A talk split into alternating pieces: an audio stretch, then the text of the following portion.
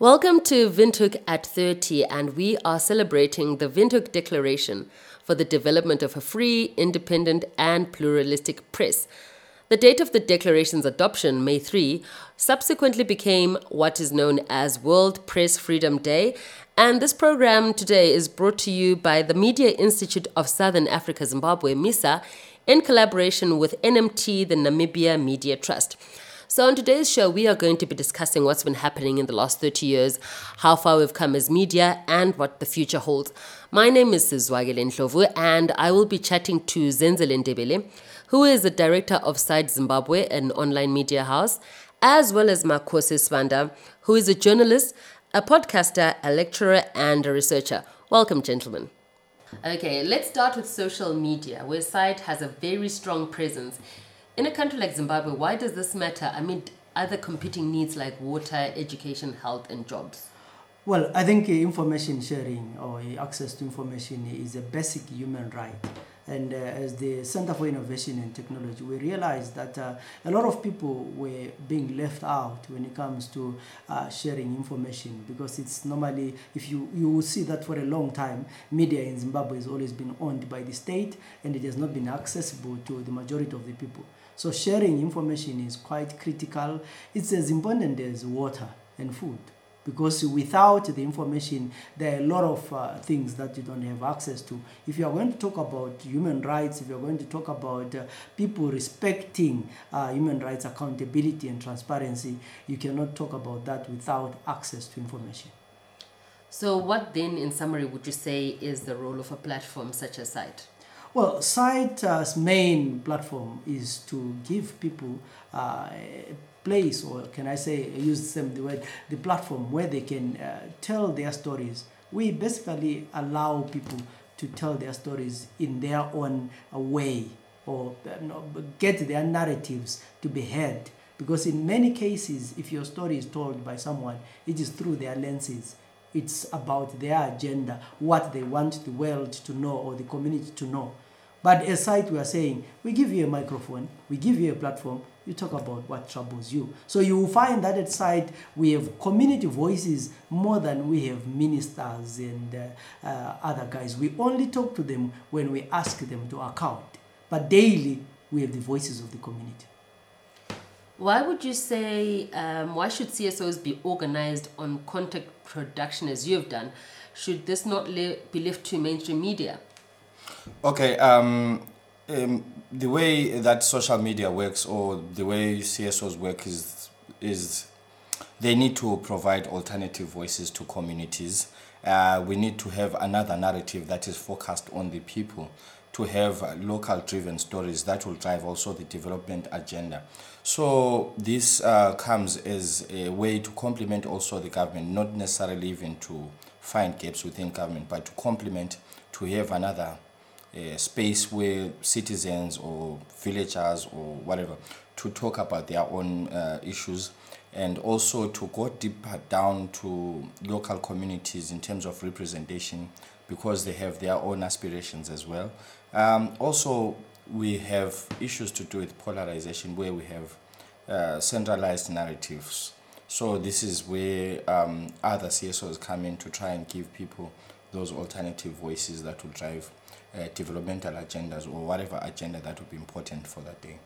Okay, so how then do we ensure that CITE and others like yourselves represent the voices that you say you represent, more so the youths, and not drift towards misinformation and political propaganda?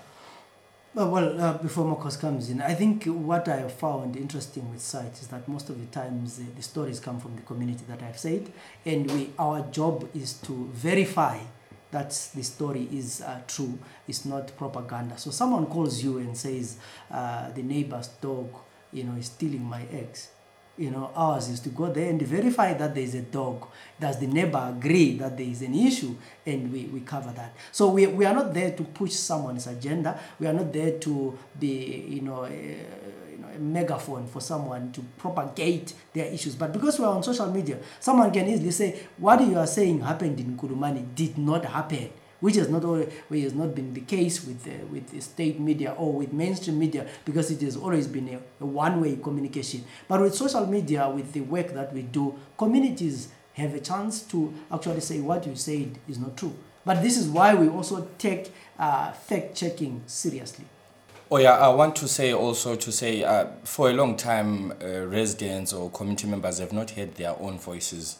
Uh, so for platforms like CITE, you know, they've given um, an opportunity to the people to hear themselves speak. So you know, when you hear yourself on the news or when you hear your friend on the news, it gets you talking about serious issues that can, you know, uplift uh, you.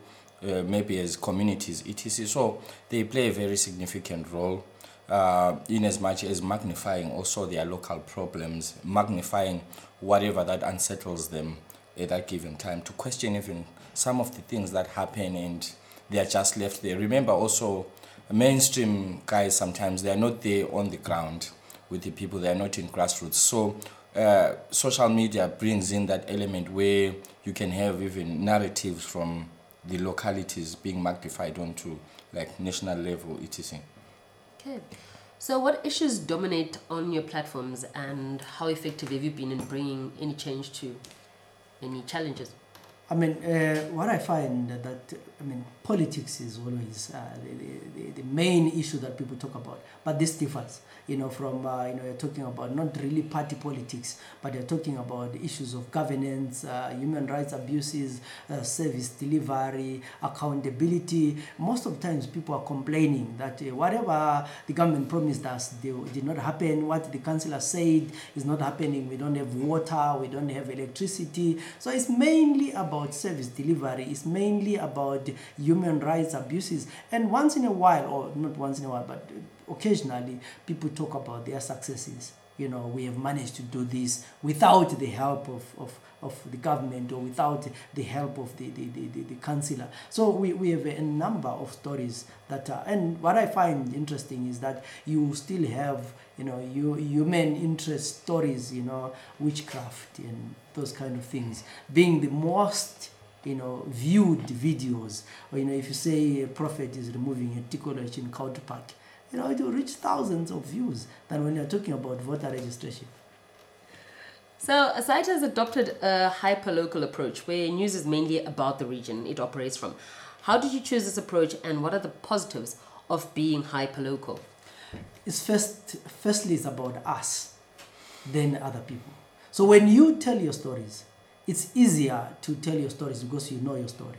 But your story has a, a, a, regional and international and national outlook. So the problem of water in Bulawayo is a, a, national issue because it also you know, focuses on how central government has failed to you know, give Bulawayo water. But you find that the problems that we face in Bulawayo are the same as those in Lilongwe and in Kenya and in, in Harare. So while we are telling local stories, they also have a, national interest. So you, you, you, be, you, find it interesting that we are so hyper local in our stories, but 60% of our audience are people in Harare who want to know what's happening in Bulawayo, you know, and or followed by people who are in the diaspora, you know, in the UK and in America. So we are telling, we are taking our local issues to a global level.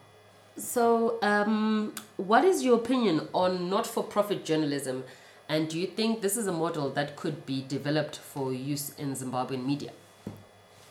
Um, Zimbabwe is um, a very tricky, it has a very tricky context when even you come to check the development of journalism. We have not gotten to a point where we have, uh, I, I would say, serious journalism. But for not for profit journalism, I think it can assist uh, to escape um, issues such as um, polarization that I, uh, explained. It also maybe it will bring um, local insights which are maybe driven by people with passion to say citizen journalists who do it for passion or who do it to serve a, a certain purpose. So it can play a huge role in a society where we've been polarized for so many years uh, to have people who are outside even you know capitalist systems or outside monopolistic systems saving um, say developmental agenda or saving people driven agendas. So i think it may help uh, to, to a certain extent. Uh, but also we're looking at um, competing interest uh, between uh, state players, local players, as well as citizen uh, journalists who are even filling these other spaces that CITE is also trying to fill. Uh, unlike mainstream uh, journalists who report to someone, you know. So I think uh, it may play a huge role uh, in future. But also, I think we have to note that the not-for-profit journalism does not mean non-revenue generation. You know, so we can generate revenue by other means. You know, we have seen people in the community who are saying, "I like what you do, and I will give you a camera or contribute to this." Because the problem with the drive being profit-driven is that the, the, the, the, the business sector will end up controlling you. You know, the big companies will end up being, you know, the ones who are paying your bills, and mm-hmm. therefore you cannot write about them because they're giving you advertising. So the advertisers can, at the end of the day, be the people who capture you or the people who make you not to be the independent. So the enemy is not always the state. It can be whoever gives you money. And advertisers have that, uh, you know, uh, potential to be actually the ones who tell you what to write and not what to write because they're giving you the, the money and they're paying your bills. That's a very interesting point. So, going into threats that you face and foresee, what can be done to mitigate the threats? These threats. The biggest threat is sustainability. You know, many journalists or many media organizations end up collapsing because they're not sustainable. So if journalists can find a way, or if media houses, startups can find a way of you know being financially independent, then they will last long. Depending on anyone, whether it's a donor or it's a company, is always had its own challenges. Because international organizations as well, if you are donor funded, they have their agenda. And once their their their you know focus shifts from Zimbabwe, from Namibia, you know, you are left alone. So seek ye first the economic kingdom, and everything else will be added unto you. So as journalists, we need to seek ye first our financial independence. Then we are going to have sustainable journalism. Online media platforms are said to have a limited reach due to cost and literacy. How relevant is such an organization aside in a context like this? Well, um, I mean, that was maybe that was true a few years ago, but not really now. Because what I find now is that uh, people think that pe- the online is only, uh, you know, Twitter and Facebook. You know, I, I recently, when we were looking at our statistics, we discovered that most of our traffic comes from WhatsApp to YouTube followed by you know our website then facebook and twitter. So while data bundles for twitter and uh, facebook might be very expensive i think it, it, everyone has a whatsapp. And whatsapp has become the platform in zimbabwe where people are actually doing so. Yes to a certain extent there are costs but i think the mobile phone and the whatsapp is, is I, I guess there are also other you know chatting platforms that people use. But i find that uh, the costs you know, in a way, uh, are not really. Well, they, they, they can affect to a certain extent. Maybe Makhosi can help. Yes, I, I wanted to, to also hash out that um, uh, even rural communities are now involved in online spaces. Um, I was doing some some some training in guys uh, many months back, and I was just asking out of interest to say, okay, out of the words that you have, they said they have about thirty six words. How many wards have like network connection where people don't struggle to? They said uh, like 29 wards. So maybe from from that statistic, you can literally see how involved people are. Let's say even by by WhatsApp. Um, I know CITE has um, WhatsApp groups that they send even some other content to these guys, so it improves reach. So um, reach is really increasing even online, and I've seen even organizations going further to even do some of their programming in those rural setups. We have seen even uh, efforts to teach people in those communities to be content producers. So we have so much content that's also coming in uh, from these otherwise communities that are viewed as offline. But everyone now is getting online. And I, I'm really happy with uh, such developments because uh, it means that um, whatever that we're doing, uh, it's being magnified in so many places where there are people who are marginalized, the marginalized voices. So these spaces are really increasing uh, representation as well. So, in terms of literacy, the gap is closing between literate people and non literate people. because of the multimedia forms, like you can have audios, videos, and things like that. Would you say that literacy is no longer playing as big a role as before because of social media and its multimedia form? Uh, I'm not so much sure in terms of the literacy statistics, but they've been questioned before. But uh, what I can say is access. Access is really uh, improved. If you need anything now, you can ask someone even over WhatsApp or internet to explain something. So it's really assisting people in so many regards, even research, updated information, relevant information. We're even in a COVID 19 era now where information dissemination is key, and people, even in rural areas, are accessing this such information even via WhatsApp. So, um, access is much more playing a role. And then maybe adding on to that, maybe we can just talk about literacy, etc. Okay. So, would you say that our society understands the impact of social media and online news platforms? And if not, what have you done to increase this awareness? I can say um, it's a learning process. Um, you know, with any innovation, people take time to learn these things.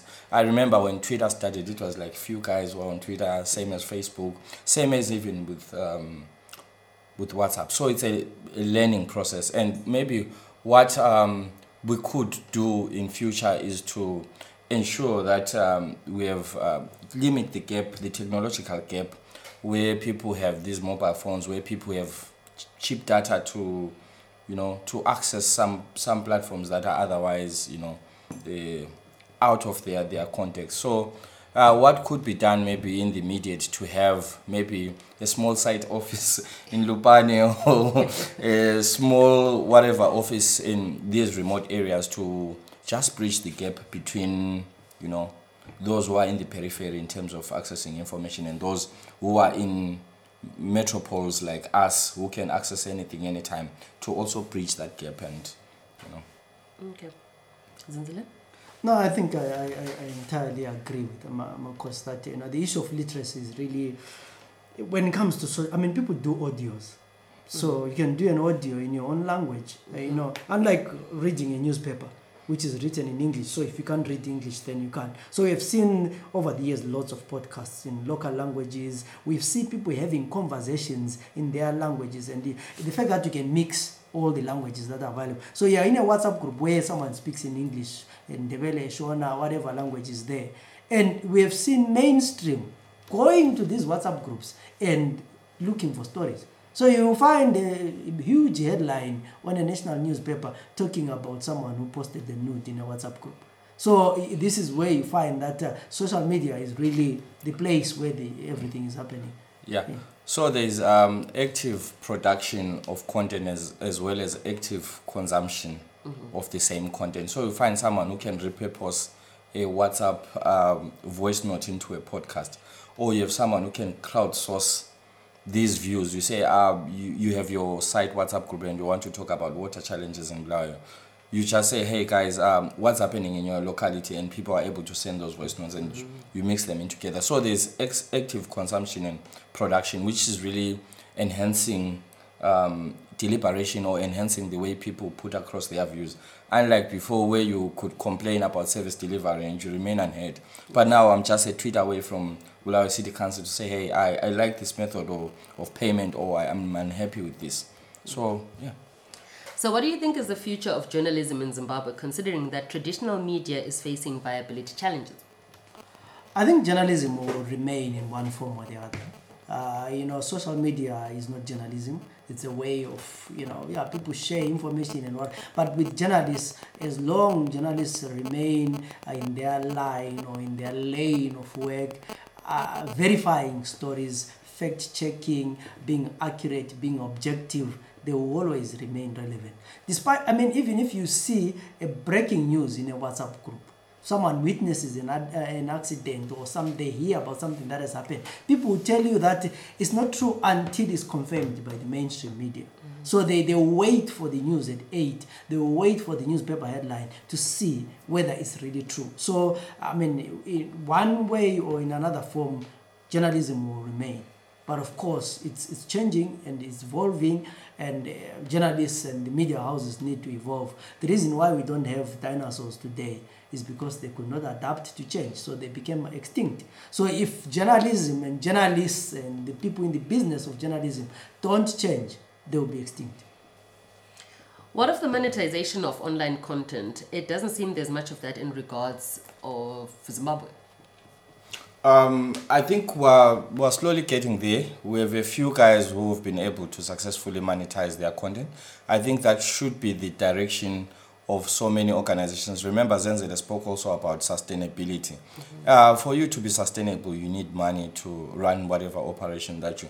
And uh, YouTube and other uh, other platforms are offering that. Um, but now the stakes are high as well. Uh, if you are about to, if you are talking about monetization of your content, remember that. Um, people will be paying um, to a point. I know some organizations have paywalls to for you to access their news content or whatever content. So um, it's not yet popular in Zimbabwe because we're sl- slowly en- embracing these platforms as well. But maybe as our um, you know technological space grows, um, we could have more people, or even uh, from the journalist pro- professional journalist point of view, if we could have um, trainings, formal trainings, maybe for content producers or content aggregators on how to really monetize your content because I think it's a new phenomenon, uh, especially here in Zimbabwe.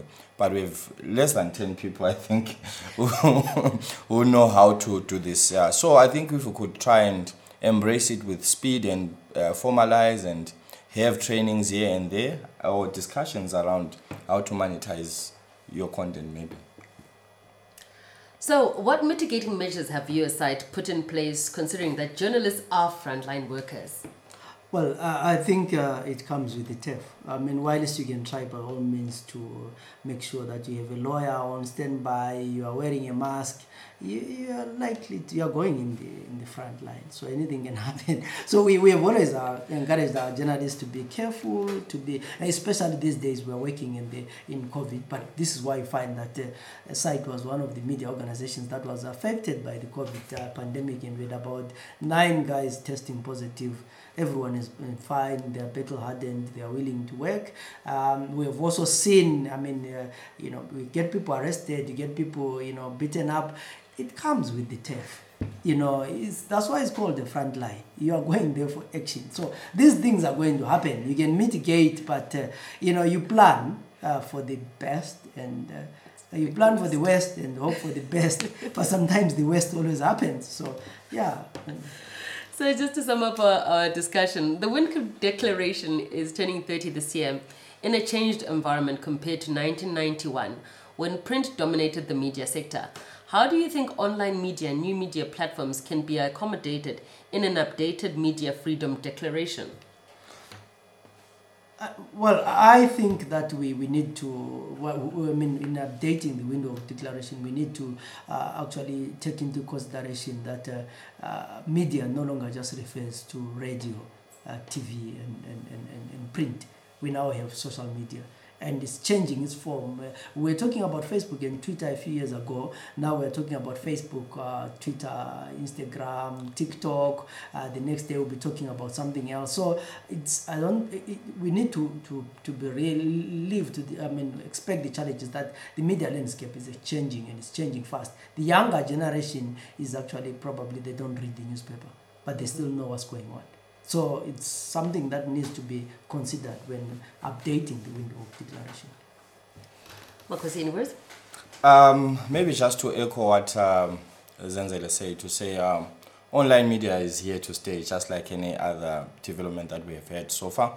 So I think it would be nice to have even uh, a level of recognition of these online tools or online platforms and to seriously take them up, you know, as countries or as signatories of the Windhoek Declaration, to even speak win- with one voice and head uh, towards one direction when it comes to mainstreaming um, all these online debates into the declaration itself. So, um, as your last words, what are you looking at when you're looking into the future? What do you predict? What does it look like? Well, for me, I would say the future is digital. You know, each time I'm seeing someone holding a cell phone or a mobile phone, I'm asking myself, what are they viewing? Are they viewing my content? So my, my, my, my aim is to always make sure that if you are holding a phone, at least you are reading a CITE story, you are listening to a CITE podcast, you are watching a CITE documentary, you are listening to CITE music, and in the next few years, you should be carrying a CITE phone. Wow. and you, Makosi, what does the future look like? Um, I'll say I'll be cliche to say uh, the future is bright. I think um, we'll have you know information overload. We'll, there, there won't be a time where we'll, we'll, we'll say there's information gaps because we'll have um, information coming in so many shapes, multimediality of information. So um, even you take it to other um, you know spheres like health or education, we're going to have technology playing a huge role in informing societies. Yeah. Okay. Gentlemen, thank you so very much. Um, thank you Mr. Ma- very much, Mr. Zenzele Ndebele, and he's the director of CITE Zimbabwe. And Makosi Sibanda, journalist, podcaster, lecturer, and researcher. My name is Zwagele Ndlovu, and I wish you all a happy World Press Freedom Day.